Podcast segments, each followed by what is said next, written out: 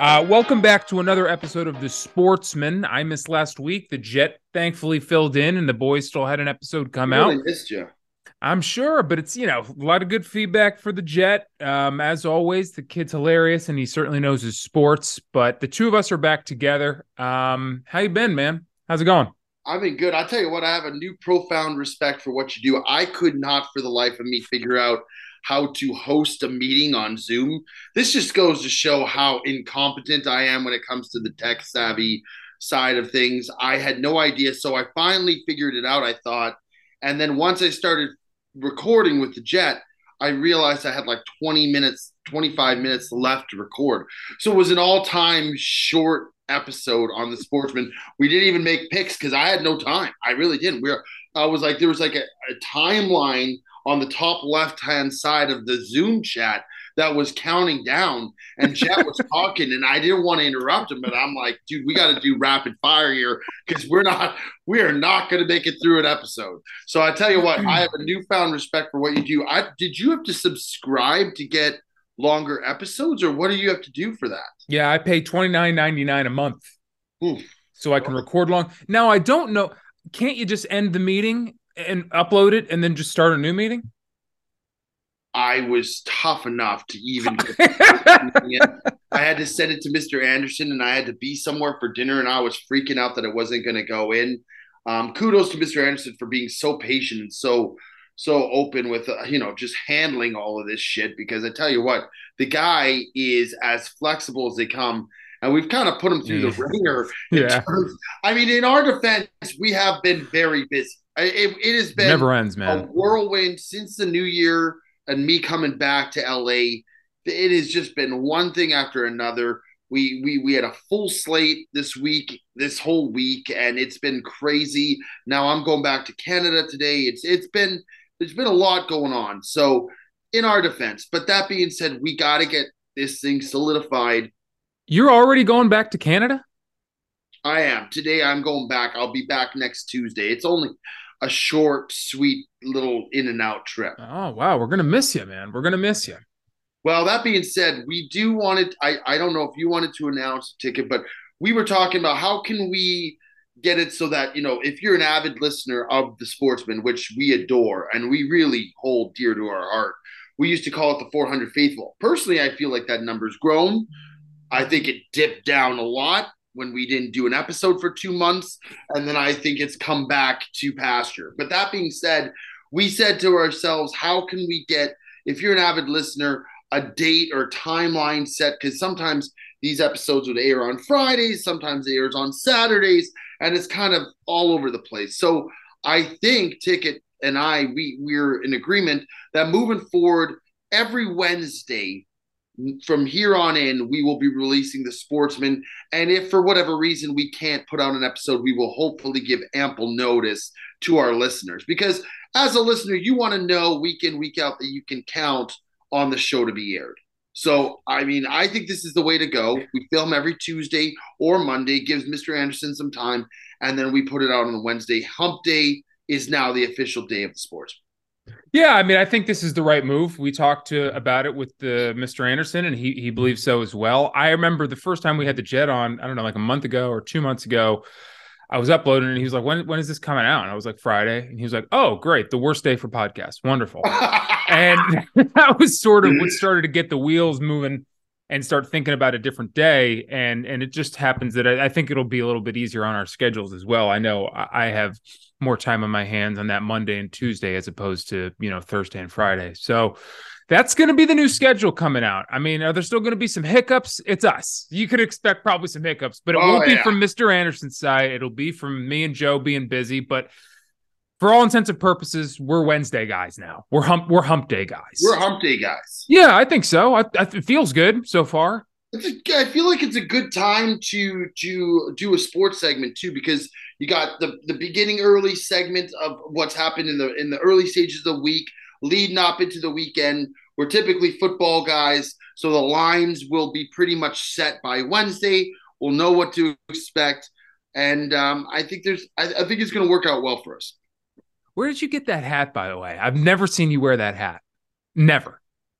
You never seen this? It's a more recent purchase. Well, that explains it.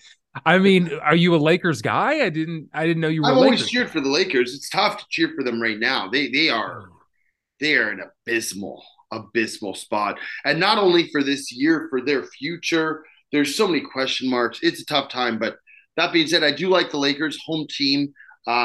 Supported them for a few years now, and plus I thought the hat. I thought we call it toque back in Canada. I thought it just it looks real. Yeah, nice. The hat's fire. I like the hat a lot. You like it? Yeah. I mean, fans of the show know that I think that LeBron and AD are the worst twosome in the history of basketball. But I'm more curious, when you move to LA, when you're not from here and you got no allegiance, how do you make the decision between being a Clippers guy and a Lakers guy? Like, how did you even come to that? Here's the thing. I actually, growing up when I was younger, we had the Grizzlies in Vancouver for a very short stint. They left. So I really didn't have an NBA team to support and cheer for. I definitely was going to cheer for the Memphis Grizzlies. That's for sure. So I actually, when I was younger, I was a big supporter of Steve Nash, being a Canadian guy himself, being from British Columbia. So me and my dad especially, we would root for the Phoenix Suns a lot. When he was on that roll with Amari Stoudemire, they had they had a great team that year. And I actually hated the Lakers because Kobe and company were like the big roadblock that kept the Phoenix Suns from winning for 2-3 years in a row. They beat them. I think the Suns lost one year to the Spurs, the year the Spurs went on to win the championship, and then they lost like 2 or 3 years in a row to the Lakers. So I actually was not a Lakers guy at all. I didn't like them, but I never, then Steve Nash ended up retiring later on, and I didn't have a team. I moved to LA, and this was right after Kobe basically retired, and this was a fresh nucleus of young talent. And I said, you know what? This is the time I'd like to cheer for the Lakers. I don't want to jump on a bandwagon. The Clippers were the better team at that point. But I said, I live in LA. I'd like to support the local team. This is a team that I can rally behind. They had Julius Randle. They had Brandon Ingram. They had Jordan Clarkson. This was before they had drafted Lonzo Ball, but they had a great nucleus of players. And I was like, this is a team that I can get behind. They weren't very good, but I was like, listen, if they end up becoming good and winning, then I can kind of view them as my team. So that's where I kind of came from. I hate when people jump on bandwagons or cheer for teams that are really good just because they want to win. I like to go through the ups and downs and the hurdles that come with being a sports fan. So, yeah, I would say I cheer for the Lakers. I wouldn't say I'm diehard. Like, I'm a diehard Packers fan. I always will be. And people ask me all the time, like, why do you like the Packers? Well, my mom's from Green Bay, Wisconsin. Growing up, it's like if you didn't cheer for the Packers, you were excommunicated from the family. There's just no in between. I'm a diehard Canucks fan because I'm from Vancouver and I've cheered for them my whole life since I was a little boy. So those are teams I'm diehard for. The Lakers, it's not like, you know what I mean? There's no sweat off my back if they don't do well. Obviously, I'd like them to be successful, but I don't know. It's kind of like how you are with your Philly teams. You're diehard. Yeah, I mean, with all of them, pretty much. I mean, I was for a long time with the Flyers, but there's just something – they stink. You can only watch an organization for a sport that isn't already your number one sport. There's only so long you can watch an organization just make bad decision after bad decision bad decision. And unfortunately, the Sixers used to do that too, but I was a much larger basketball guy than I was Flyers, so I stuck with them. And I still root for the Flyers, but it's just, God, what a miserable front office they have. Anyway, I mean, you touched on it. I think before we get into our picks today and move into football, we've got to talk about this guaranteed win that you had out of the Packers and them not winning and missing the playoffs. I mean, early on in the year, you knew they sucked and you were like, fine, whatever, we stink. Let's just start thinking about the future. Then they give you hope late in the season. Just typical Packers fashion, man. I had accepted the fact that this team stunk. Yeah. I was fine with it. I was okay with it. I had accepted the narrative that this team wasn't doing anything this year. And then they decide on a whim that they're going to win like 4 of the next 5 games. And they're beating teams like the Cowboys, the Dolphins, the Vikings. They absolutely shit-stomped the Vikings last 2 weeks ago. And I start looking in, and it's not only them winning, it's like every chip that needs to fall in place for this team to make the playoffs is slowly falling into place. Teams that they need to lose are losing. Teams that they need to win are winning. And it comes down to the last week of the season, and literally the Commanders had lost the prior week. So it's like, now we control our own destiny. We can make the playoffs. And it's like, this comes from a position where I wasn't even – playoffs wasn't even a position that I would even contemplate. And all of a sudden now I'm like, we can make the playoffs. All we got to do is win at home in front of our home fans. They transitioned the game to Sunday night.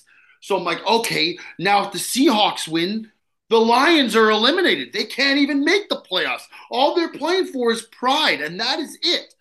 And I'm thinking, this is great. The Packers are going to do it. We might get stomped by the Niners, but hey, at least a successful season. We make the playoffs, as bad as we were this year, and they come out and they absolutely played like dog shit. And this is becoming a reoccurring theme 2 years in a row in front of their home fans. They lay an egg. LaFleur looks like he's never coached a game before. Bad decision after bad decision after bad decision. Aaron Rodgers is missing throws. The defense, who looked so good the last 3 weeks, can't make a stop. They're getting burnt on trick plays. It's like, what does it take for us to win a big game? It's like the big games come and this team folds like a house of cards. And I'm right back to square one, and I'm like, how am I losing sleep over this team that I had accepted 5 weeks ago was trash? Yeah, I mean, it's not a good look. I mean, it's a couple seasons in a row. Nick. Some could say he hasn't won a big game since the Super Bowl in 2011, 2012. No, that's not true. That's not true. Some would say. I'm not saying. They won multiple games to get to the NFC championships multiple times. He had great performances, not to mention the amount of times they had to win the last game of the season or the last two games of the season, and he came out and played unbelievable. It's time for them to accept what they are, and that is a rebuilding franchise. This team, yeah, they're not going to win it, and I love Aaron, and it's no disrespect to Aaron. I love the guy, but at this point, he's got to either get out of Dodge or he's got to retire. And it's like, it's not even for his sake, or for the team's sake, it's for his sake. Like, he could easily go to a contending team that is much better than the Packers and be able to provide a valuable amount of asset to that team and potentially win again. If that's what he wants, then that's what he's got to do. He's done more than enough for this team. He doesn't owe us anything else. I don't know. The problem is a couple years ago, you could have probably traded him for a king's ransom. He was an MVP of the league. The guy looked so good. And now it's like he looks like he's in the twilight of his career. And yeah. I'm sure teams will give up something to get a guy of that caliber, but like not nearly what they could have got a couple years ago. And they made the decision to go with Jordan Love. They made that decision a couple years ago, and he hasn't been able to progress at all. You know, you were pretty thrilled with him after one of these games that he needed to play this year. You were like, wow, this was the Eagles game. That's right. And he looked absolutely fantastic compared to how I thought he would look. I thought he looked very competent. Like, so he could he be your guy, or do you think you got to find at this stage? I want him to be the starting quarterback next year. Wow. I can't believe I am saying that. What a turnaround from you. I've had to listen to you shit on this man for years and years. He could be trash. I'm not saying he's going to be good. You're just ready to turn the page and start the next chapter. The team committed to him in such a big way to move up the draft in the first round to pick him, when they could have got a guy like Justin Jefferson, or they could have got all these other receivers. And it's like, at this point now, with where we're at, we missed the playoffs for the first year, and it seems like an eternity. Aaron is done. It's clear. It's time for him to move on. I would love nothing more than to see this kid at least get the shot and see what he can put out on the field. If it's trash, then at least we know it's trash. At this point, we don't know what we have sitting on the sidelines. Right. You know what I mean? And I think it's like if he doesn't pan out, then it's like, okay, we got to move back to the drawing board and look to draft a quarterback. But maybe he comes out and he plays really well, and then it's like, okay, that's one less thing we have to worry about. But I just think it's time for the changing of the guard. And while we're at it, Matt LaFleur, to me, is a guy who gets way too much credit for just piggybacking off. Not from you. Not from you. I don't give him credit at all. Yeah, I know. Flops in the biggest times of the season. And not only that, Ticket, it's like we have an all-star perennial running back in Aaron Jones, and for whatever reason, it's like pulling teeth to get this guy snaps. I don't understand why you don't play your best players. I'm getting a little anxiety here right now. A.J. Dillon is a hell of a back too, though. He's a hell of a back, but it's like your best player gets in the game every third or fourth down. It's like, what are we doing, guys? Like, is there not a way that we can rotate these guys better or, like, integrate them into the game more? It's like, and not only that, it's just the play calling. 4th and 1, you're going for it this last week inside your own 40, and you're doing a reverse. Like, the one thing I'll say, I agree with you. I don't think that LaFleur is God's gift to coaching, but I do think sometimes he, you know, whenever Aaron doesn't play well, the easy target is LaFleur. Like that last game against the Lions, I must have watched Aaron Rodgers miss receiver at least 6 to 7 times. I mean, he missed a lot of open guys. Yeah, I said he didn't play well. I'm not. Yeah. So, I mean, but I agree. I don't think he's the best coach in the world, but I also think that he's one of those guys. There are some coaches in all games, leagues, NBA coaches. There's some guys that just like, it's them. It's never the players, and it's them. And then there's other teams where it's always the quarterback, and it's never the head coach. And it's always been, it seems like, a little bit of a disconnect from Aaron and LaFleur. They've always seemed like, and you know, I'm not saying like Aaron a couple years ago won the fucking MVP, so I'm not saying that they haven't been successful, but like it feels like in the big games when the pressure is really on, like, and the chips are all in on the table, and everybody's watching. It seems like the offense the last couple of years, they just come up short. They don't have the answers. They can't make the big plays. Does that fall on Aaron? Absolutely it does. But it also has to come partially like LaFleur has no control of the locker room. These guys are making boneheaded, unsportsmanlike, stupid penalties time and time again. And I just look back and I see if that happened with Belichick and a guy pushes a trainer, like, that guy probably wouldn't see the field again for the next 2-3 weeks. And no one else would dare to make another penalty. And that's just, I don't know. It's tough to watch. Now, I will say, I feel okay with it. I'm at peace with it. Last year at this time, I went on a tyrant. Yeah. Because I did believe that they had what it took to win the Super Bowl.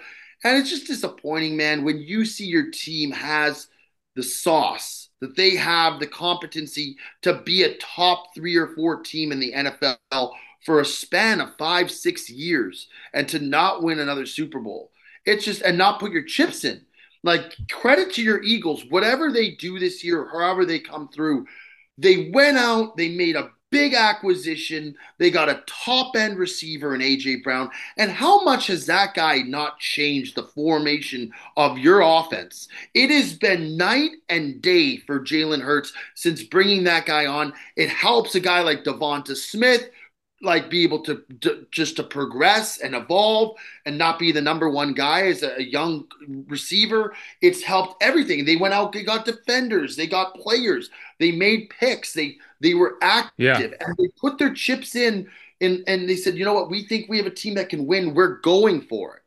And it's been nice to see. I agree. I think the Packers have not been doing that, and I haven't seen them really do it ever. Yeah, that's true. But I mean, now here's a question for you. I've always wondered this. As an NFC North guy, I know you guys have huge rivalries with the Bears, huge rivalries with the Vikings. You can point to a lot of games where you crushed their hearts and they've crushed yours. Yeah. Have the Lions just always sucked so bad that do you even feel that same way towards them? Are you happy when they're playing well? Like, do you not care? Well, prior to the Packers coming back and making a push to make the playoffs, I had told you regularly I was rooting for the Lions to make the playoffs. Yeah. I respect the hell out of Dan Campbell, man. Motor City Dan is a guy, as you know, as just looking from as an objective standpoint as a coach, he's a guy you want to root for. He cares so much about the game. He cares about the team. He cares about the success of that organization. And to me, that is what I see as a coach and makes me want to rally behind. I don't get that out of a guy like Matt LaFleur. He doesn't show me the heart. And I'm not expecting every coach to be like Motor City Dan, but it's like, show me something. Show me an iota of what Motor City Dan brings to the table week in and week out. And then we can go from there. It's like, but yes, I don't have any ill-advised feelings towards the Lions. I respect the hell out of them. And as a franchise that has really been awful for a long, long time, and you know, you've been a Lions fan thanks to your grandpa. I mean, it's been a long time coming for this team to be successful. Yeah. And I think they deserve it. I think they've really taken strides to being a good team. And if you ask me just straight out of the gate, who looks the most set up and best equipped for the future, it is that Lions team. Oh, and I agree. It's not close. It's not close. No, the Lions look phenomenal. And I tell you what, if John Gruden was still on Monday Night Football, this guy would be the Gruden grinder every single week. Motor City Dan Campbell, he's not even a player. He would be the Gruden grinder every single week. This guy's just got grit to him. He's got grit and he's got heart. And you know what? I think a lot of people look at him and think he's a big dummy. He's calling some good plays. If you can make, I mean, obviously there's an offensive coordinator, but they're making Jared Goff look reborn, man. I mean, does he look like a top five quarterback? No, but are they making him work when the whole world was ready to give up on him a couple years ago? To Jared Goff too, by the way. Yeah. To that's a bad, like you go from almost winning the Super Bowl to getting traded to the Detroit Lions. I mean, you want to talk about a tough break. Now, again, this guy, he's engaged to Kristen Harper, a swimsuit model. He's got more money than God. Right. So he's got a lot of good things. He's a good-looking guy. A lot of good things going for him. But to mentally to build back up and to be competent and to be every week to be a competitor, kudos to him, man. He's really fought through it. And then, you know, another guy that I really like is Jamal Williams. This guy is a guy you want to root for. He's an ex-Packer. They couldn't afford to bring him back, but he has heart. He's got determination. Ties the all-time touchdown record in a single season by a running back. I mean, dude, this is a team full of guys that you want to root for. A guy on defense, Amani Oruwariye. He's a friend of mine that I've met through Saquon, and he's a Penn State guy, super good guy. So they got guys all over the team that you want to root for, and I'm happy for you because you got the Eagles now who look to be the NFC favorites. You got the Lions who are on the up and coming. Some might say that this little run for the ticket, it could be a big difference maker. What's your take on first round buys? Do you think it can be a killer, or do you think it is true to be a good thing and you get that rest and you come back for the second round a little healthier? I mean, here's the whole thing about it. You're literally guaranteed the second round of the playoffs. So, you know, it can't be a bad thing, right? It's like literally winning your first matchup and you're automatically in the second round. So it's one less game. It's more rest for your players who might be banged up, a.k.a. a Jalen Hurts, who has been, you know, battling, you know, some injury concerns, gives him more time to rest. It's not a bad thing, but I'll tell you what, it's the mentality that the team comes into the game with that is all the difference, because the Packers had a first round bye last year and they got, you know, they got ahead of themselves. They thought they were going to beat the Niners. The Niners came in to their home turf and shit kicked them, and before you knew it, we were out of the playoffs. So it's a great thing, but again, if you come in complacent thinking that, oh, we're the best team and you're not ready for it, the way that the NFL playoffs are is a one and done. It's dangerous, man. It's never easy to win, but yeah, I can't imagine it being a bad thing. You're guaranteed to go into the second round of playoffs. It's true. It's true. I just see so many teams come in and they look like they're sleepwalking. I think it depends on on the coach and the kind of players. Like a team that it seems to never affect very much is the Chiefs, but Andy Reid and Patrick Mahomes have the team ready. But I've seen past Eagles teams, and I've seen other teams come in after that first round back, and it looks like they're just still in vacation mode. It looks like they haven't put on the pads in a long time. What I don't like is if you have the first round bye, and the last week of the playoffs, you sit your starters, because then essentially these guys haven't played in almost 2.5, 3 weeks. Yeah. And that's when you really see it. Now, the Eagles did play because they had to win this last week. So majority of their players played throughout the game against the Giants. So you have that going for you, because when the Packers got it, they had already secured the first round bye the week prior. They rested a lot of their starters. And I think that's tough. If you take – a lot of guys have a bye week in the regular season, and they're able to come back the next week and play. But you take 2 weeks off, that starts to become a little bit concerning, because now these guys haven't done reps. And I understand you want to keep your players healthy, but at the same time, like, you run the risk of not getting enough reps in, and then you come in after 2.5 weeks and not playing, and these guys they're just not up to speed. Yeah, I agree. I mean, we'll find out. We'll find out next week. But I'm rooting for you, though, dude. I appreciate it. All right, well, let's move on to – actually, you know what? Before we get into our picks this week, I want to let the people know that Cutsy had a very rare opportunity to go to the College Football National Championship at SoFi in Los Angeles. And it very well may have been the worst national championship of all time. But you, walk us through it. Was it? I mean, it must have been a blast. I mean – I'll tell you what, the first quarter was fun. First quarter was a lot of fun. Yeah. Everybody was amped up. So we were blessed through our sponsorship with Corona. We got some connections. And, of course, through their affiliation there, they own Modelo and stuff. A lot of the championships or leagues are either sponsored by Corona or Modelo. This one happened to be by Modelo.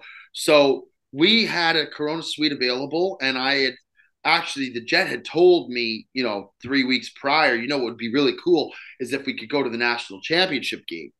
And I did not know that he was the guy who'd want to go. So I said, well, let me send out some feelers to the guy that I know. Shout out to Renee, our guy from Corona. He's a beauty. And he said, listen, it's going to be a highly attended game. I don't know how many tickets I could get, because I wanted tickets for 5 of us to all go. He said, but let me see what I can do. We got closer to the date, and he hit me back up, and he said, listen, it's pretty much going to be tough to get you anything. If any last-second tickets come up, I'll let you know. So we were out filming for Bob Does Sports out in Carlsbad, California, and I get a message the night before the national title game on the Saturday night, and it's my guy, Renee, says, hey, 2 tickets just came available. I got them for you. They're in the same suite that you had for the Bills-Rams game, which was the opening game of the season, which, by the way, Ticket, you attended. And sure you did. Confirm that suite is just – that suite is sweet. That is a sexy suite. That's a sexy – that's a good-looking suite. It's a sexy 100-plus person suite, massive, double buffet, open bar, fridges filled with Modelo, Pacifico, Coronas, the whole 9 yards. So I said, great. So I go to Jet the next morning. We had a fitting that day, and I said, listen, Jet, I don't know if you still want to go, but I got tickets for the national championship. And I'm thinking he's going to be super excited, because this is a guy who said it was his dream to go to watch, national championship game. He always wanted to be there. I said, we got 2 tickets. We'll have time from the time that we finish our fitting to go back, and we can go straight to the game. I said, so do you want to go? And he looks at me, and I'm having breakfast. He goes, well, do you want to go? I'm like, Jet, the only reason I asked about these tickets in the first place was because you told me it was a dream of yours to go to the national championship. I'm asking you if you wanted to go to the national championship, and you're like looking like I'm asking you to go to church. Like, I'm not keeping you on. Like, this shouldn't be a hassle or a task. So I didn't get the vibe that he really wanted to go. And he's like, oh, well. So then I said to Bob, I'm like, well, Bob, like, would you want to go? And Bob, by the way, we all know this. The guy does not like attending in live games. It doesn't matter if it's Super Bowl. Well, Super Bowl I think he would go to. But most things he doesn't like to go. He doesn't like crowds. He doesn't like the process of going and leaving, the whole nature of it. I'm with him on all that, by the way. I don't like any of that shit either. Just waiting in the parking lot to exit. Yeah, but there's times where it's like, you know what? You kind of omit that and you just say, you know what? Fuck it. Let's go. It's at SoFi, by the way, might be the nicest stadium in all of all time ever. I mean, it's more impressive than the pyramids of Giza, man. I have never been around something so large in structure. I mean, it was beautiful. Oh, it's gorgeous.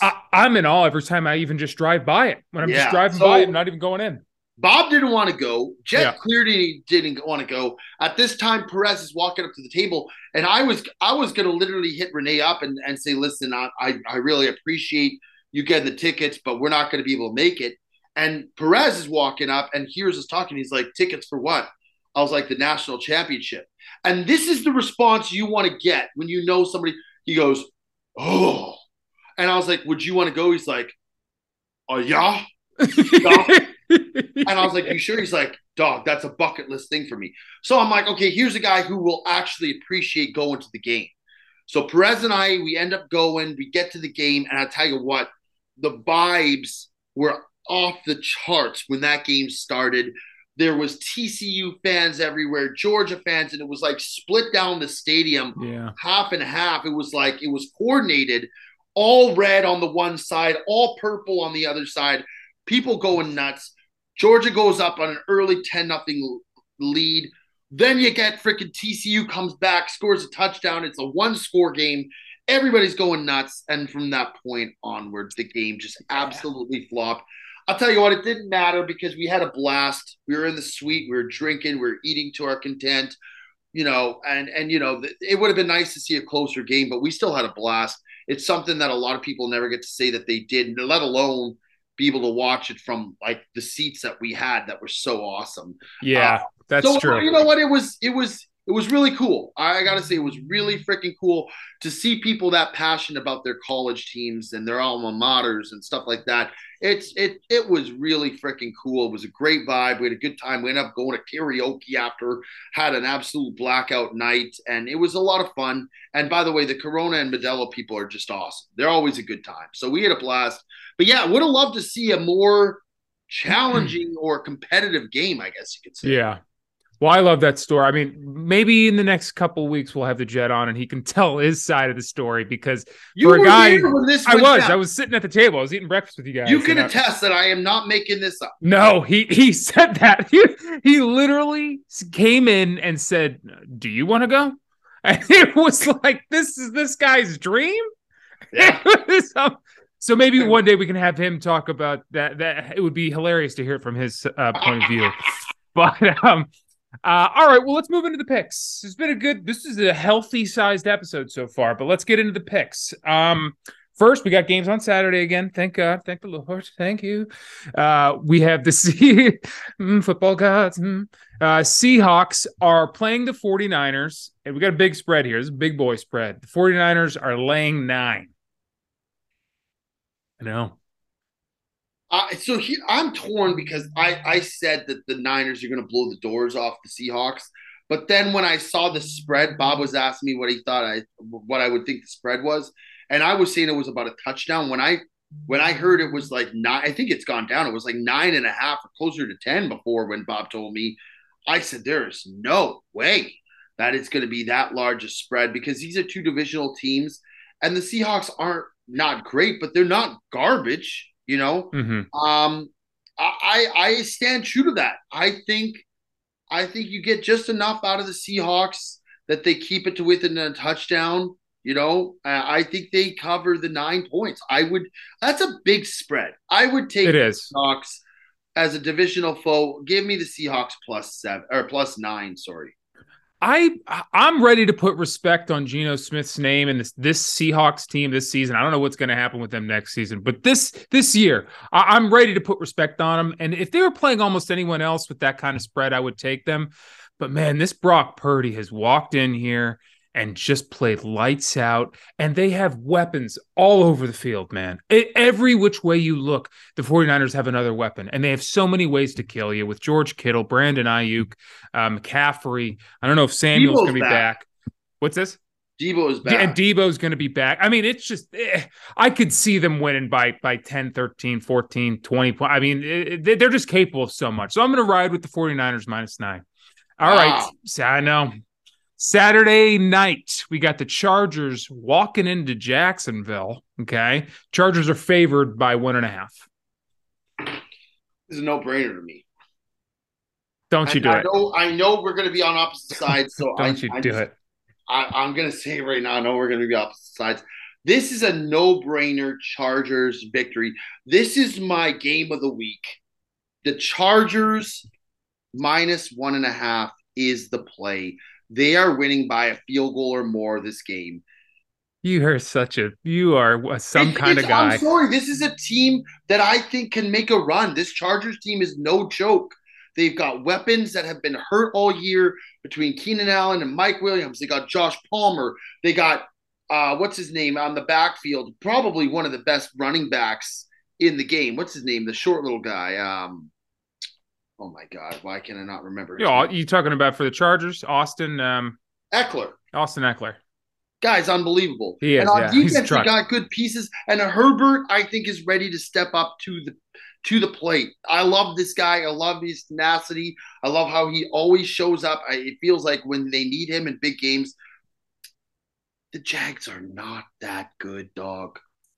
And this is the first ever game that Trevor Lawrence is playing in the playoffs. Give me the Chargers. That's my game of the week. That's my play of the week. Wow. That's play of the week. I hate to go against your play of the week, but you probably knew I would.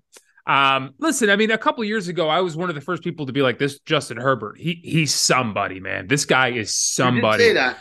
And now I'm going to be one of the first people to say there's something broken here. I'm not going to say it's Justin Herbert. Maybe it's Brandon Staley. Maybe it's the fact that their players are always getting hurt. I've never seen a team who gets injured as much as they do. I think Mike Williams just broke his back, so you can expect him to be out. There's just something not right with the Chargers, man. And every year we all get excited for them, and they're 10-7, and they're just they have so much more talent than 10-7. And the Jaguars have got a lot of heart. I love my guy Doug Peterson. You know I love Trevor Lawrence. I think they do just enough here to cover the spread here. I'm taking Jags +1.5. Moving on here, I'm going to go to Sunday now, and we've got the Dolphins playing the Bills. The Bills, who did not finish the regular season, but still made the playoffs. No problems there, 13-3. The Bills are laying 13.5. No Tua. This is the Bills game, man. This is some might say this is the Bills season. And after what happened with Damar Hamlin, I think there's no doubt that this team is going to go out there this postseason, and they're going to lay it all on the line. And I know Josh pretty well. This guy is a competitor. This guy wants to win more than anyone else in the field. And by God, there is no way the Dolphins without Tua are going to get the job done. I've never seen a team have a better opportunity to lay it all on the line for a cause than seeing what happened to their teammate just a few weeks ago. I think this team is poised for a Super Bowl run. I really do. Give me the Bills -13.5. They might win by 3 touchdowns. I'm with you. This is actually my game of the week. I think the tip. Yeah, I think with no Tua, man, that team is stinky, first of all. And I agree. There was something up with the Bills where I was like, I don't know if you can trust them completely. But ever since this Damar Hamlin thing, I think they are reinvigorated. I think they've got a lot to fight for, and everyone knows they obviously have the talent on both sides of the ball, and a pretty damn good coach as well. So it's a big spread, but they're in Orchard Park. There's no Tua. They're a Miami team that are used to playing in warmer weather, warmer climates. Give me the Bills -13.5. That's my pick of the week. That's my favorite best pick. Moving on. We're going to move here to the Giants-Vikings, and we are in Minnesota. Vikings are laying down 3. Both these teams are frauds. The battle of who could be less fraudulent.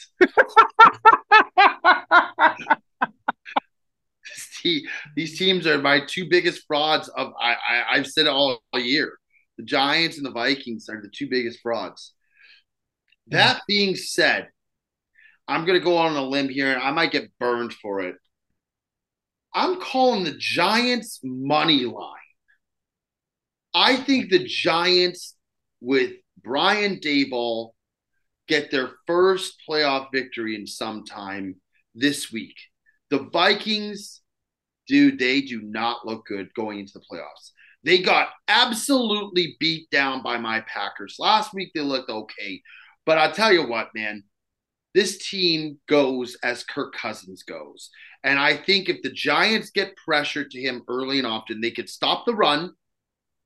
I think they can shut this Vikings offense down, and I think they can win this game. I really do. That being said, I think the Giants aren't going anywhere else after this, but I just don't trust this Vikings team, man. I have said it all year long. I think if you want to play it safe, put me down as saying I'll take the Giants with the points, but I would go as far as even taking Giants money line. I agree with you. I think the Giants are going to win this game. I mean, I'll stick to the spread just for the sake of it, but I think the Giants are going to win. Kirk Cousins just is the king of stepping on his own foot, man. And I do like what Brian Daboll is doing with this Giants team. I agree that they're frauds. They're not going anywhere after this, but they're moving in the right direction. I think Danny Dimes does just enough here, and give me the Giants +3, but I do think they win this game. Saquon's going to have a good game. Yeah. Oh yeah. He's confirmed back. He's been back, yeah. Yeah, but after putting a full season together, I mean, this guy's back. He's back. He's absolutely back. Ravens traveling to Cincinnati, playing the Bengals. Cincinnati is laying 9. Ravens traveling. Is Lamar Jackson is playing, yeah? Yeah, yep.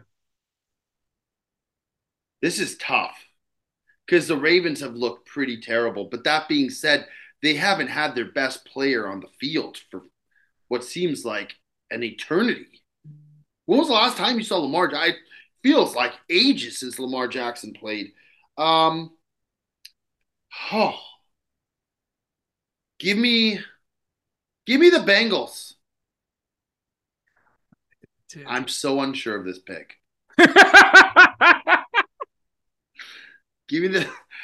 So would you say this is a game you're most likely going to be staying away from? I would not. Here's the thing. There's just too many unknowns. I don't know what Lamar Jackson's going to look like. If I knew that I was getting Lamar from midseason, he could come right back and not miss a beat, I would take the Ravens. Right. I would, because it's a big spread. But that being said, the guy hasn't taken a snap in 4 or 5 weeks. And the offense for the Ravens during that time has looked about as anemic as you can possibly look. Mark Andrews has been awful. All the Ravens receivers seem to be hurt. They got guys in there like Sammy Watkins. Now I do think the one bright spot is J.K. Dobbins looks good, but again, the Bengals defense is pretty stout, and I'll say that Joe Burrow has been firing on all cylinders lately. He looks fucking good right now. He looks composed. He looks comfortable.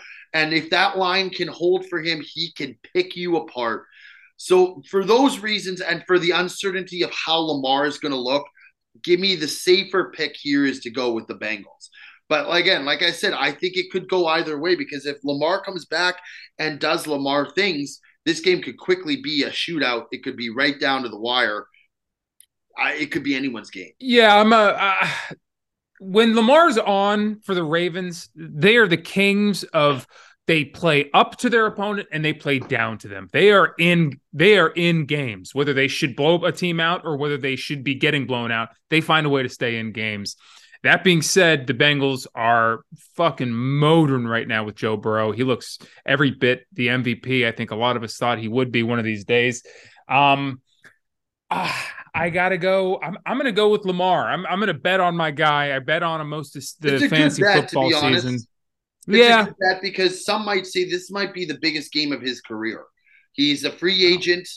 after this year. He's, you know, early on in the season, it looked like a shoo-in that he was going to get everything that he was asking for. Now he comes off of an injury for multiple weeks. The team still somehow makes the playoffs. Yeah, recency bias shouldn't be a thing, but when it comes to these contracts for quarterbacks and a lot of these players, it is such a thing. So this game could dictate whether he gets, you know, it could swing back and forth, whether he's getting 20 million more extra or 30 million less. I could not agree with you more, because if he comes out and doesn't put out a good performance, it's really not fair to him. But it is going to be the way that it's perceived is like, hey, we didn't have this guy for the last month and a bit, and we still managed to make the playoffs without him, with a quarterback who basically cannot throw the ball. It's true. Because this guy, Huntley, he can't throw the football. No, he can't. Runs around in circles and just tries to – it's like he doesn't know what he's doing out there. It's like you put the fucking ball in the hands of a guy who's never thrown a football before. He will not throw. So it's like you look at that. If Lamar comes out and puts up a dud and they get blown out, people are going to be like, why would we sign this guy to that big a contract? He's injury prone. He hasn't won the big game. He's not there for us when we need him. You know, now that being said, if he comes out and dominates and they win the game, he is almost guaranteed that contract, even if they lose the next game. Because people will be like, listen, this guy has what it takes to win for us. He is a game changer. And when we have him, we're night and day difference, which is the case. But I think it for him, it's probably the biggest game of his career, because he's trying to earn every penny of that contract. It's fucked up, but that's the way it works, man. I mean, look at that Joe Flacco. Well, these guys make the big bucks tick. Yeah. And moving on, Monday night, last game of round one, we have the Dallas Cowboys in Tampa Bay playing the Buccaneers. Dallas is laying 2.5. By the way, I'm going to go on the record and say I hate the fact that there's a Monday night game in the playoffs. I think it's absolutely absurd. I don't like it at all. I don't know. They've never done this before, to my knowledge, where we've seen a Monday night playoff game. I say if you want to go to, and you want to, you know, move to the Saturday, that's fine. But we're already getting like a significantly less amount of games being played in the playoffs than what we're used to on a Sunday. And now you're going to flex one of those games that we would normally have, and you're going to put it to a Monday night. That, to me, is outrageous. Like, at least leave that game in, put one or two games on the Saturday and the rest on the Sunday. I hate the fact that they're playing on a Monday night. But that being said, what was the spread, the Bucs and the Cowboys? 2.5. For the Cowboys? Yeah. Dallas is laying 2.5. This is a fucking tough one again, because everything in my brain screams it's the Cowboys minus 2.5. It's a no-brainer pick.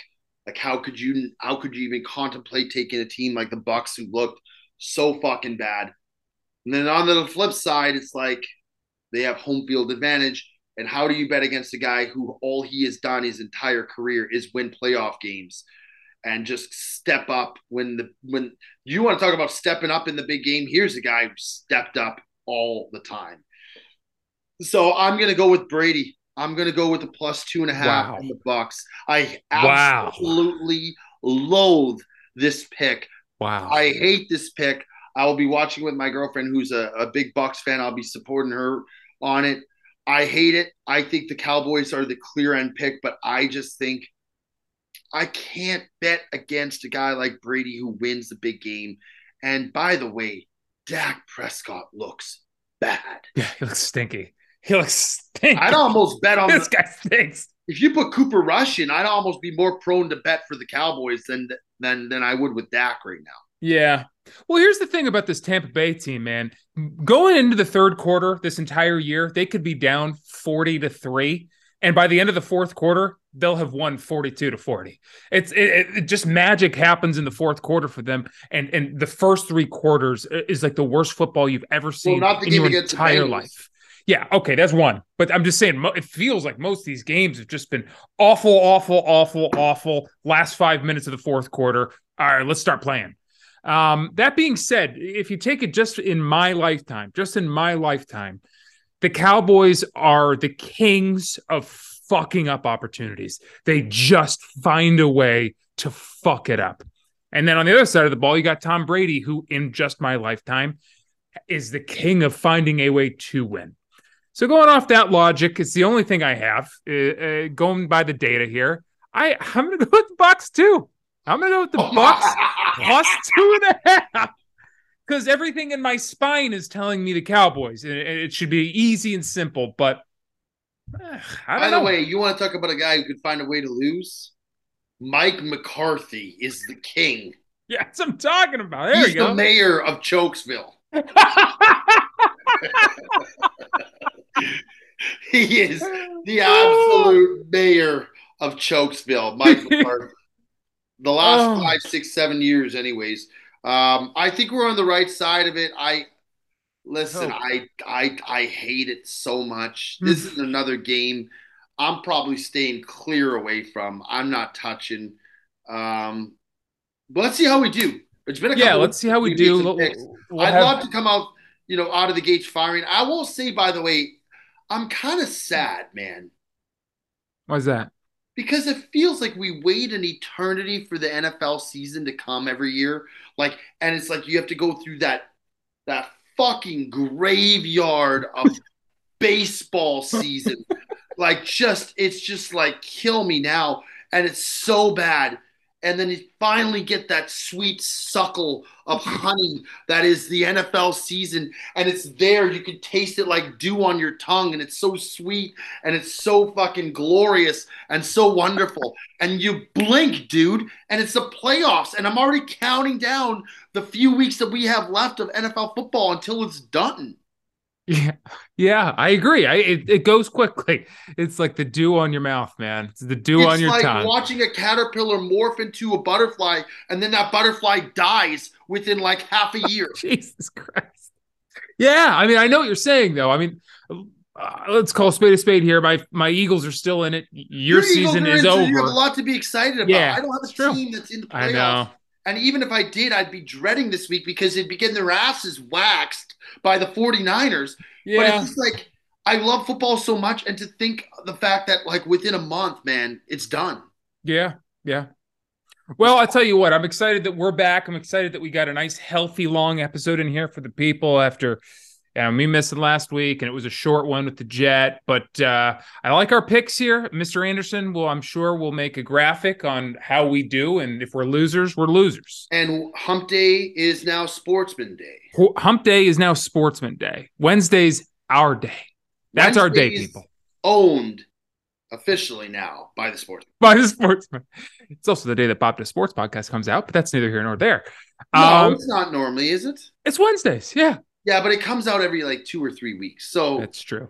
Some would say the same about us. That day will be a flex day. That'll be a big day. Flex day.